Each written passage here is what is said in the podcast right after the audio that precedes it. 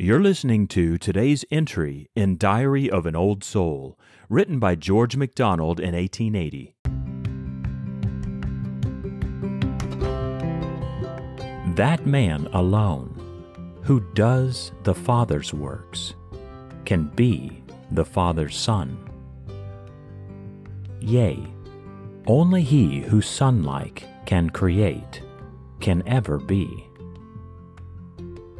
Who with God wills not is no son, not free.